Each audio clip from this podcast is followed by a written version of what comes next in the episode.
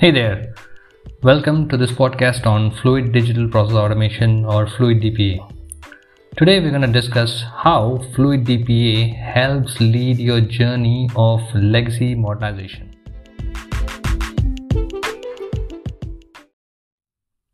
Majority of the transformation dollars in today's business centers around modernizing the legacy. Usually the systems that run some of the most core business functions, they are deep complex and mission critical processes that they run, like underwriting or order management or claims or benefit calculations and so on. So legacy modernization is not about refreshing the IT. It's not about rehosting or lifting and shifting the underlying application from a mainframe to a modern infrastructure like a cloud. The real objective is business transformation.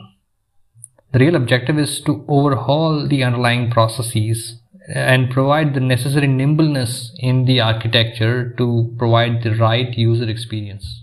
If you were part of any large transformation initiative, I'm sure you would have encountered this dime a dozen. Transformation programs usually starts well. Everything is good. Everybody is aligned. IT and business teams understand the big picture. The program, however, starts hitting the roadblocks when the rubber meets the road in the first phase when you have to define a clear set of capabilities, clear set of features, clear business requirements backlog for the program. It's important to know where exactly in the ground level process are the actual friction points that impact the experience. Fluid DPA has answers to some of these questions. The first step is to get an end to end process transparency across the existing systems. Process mining is an AI discipline for discovering the actual process very accurately. It starts with consuming the event logs, the system logs that are available in the existing systems. It recreates the process.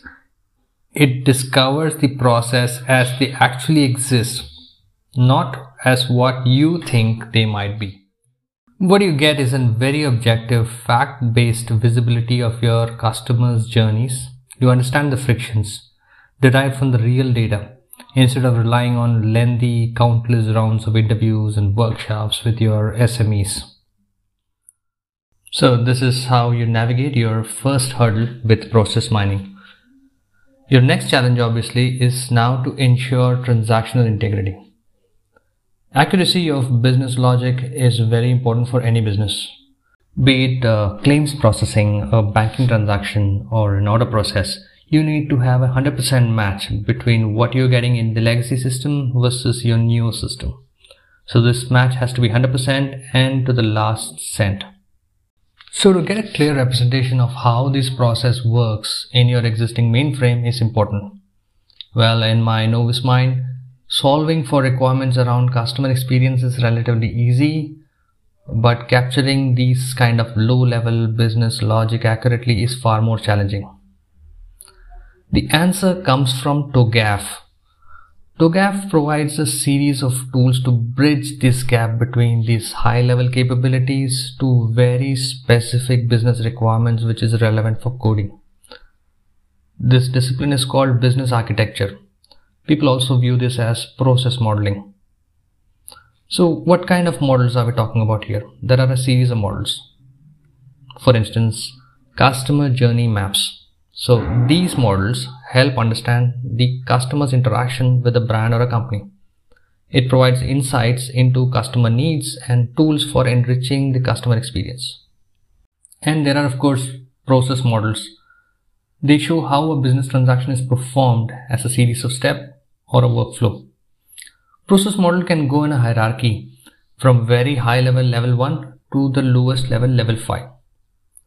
Another favorite of mine are the decision models.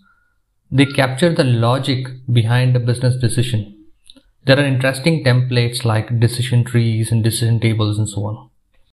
And frankly, I've seen for IT teams, these models simplify things these models help to overcome this mountain of business jargons, terms, scenarios, which usually gets loaded up in traditionally written user stories or use cases.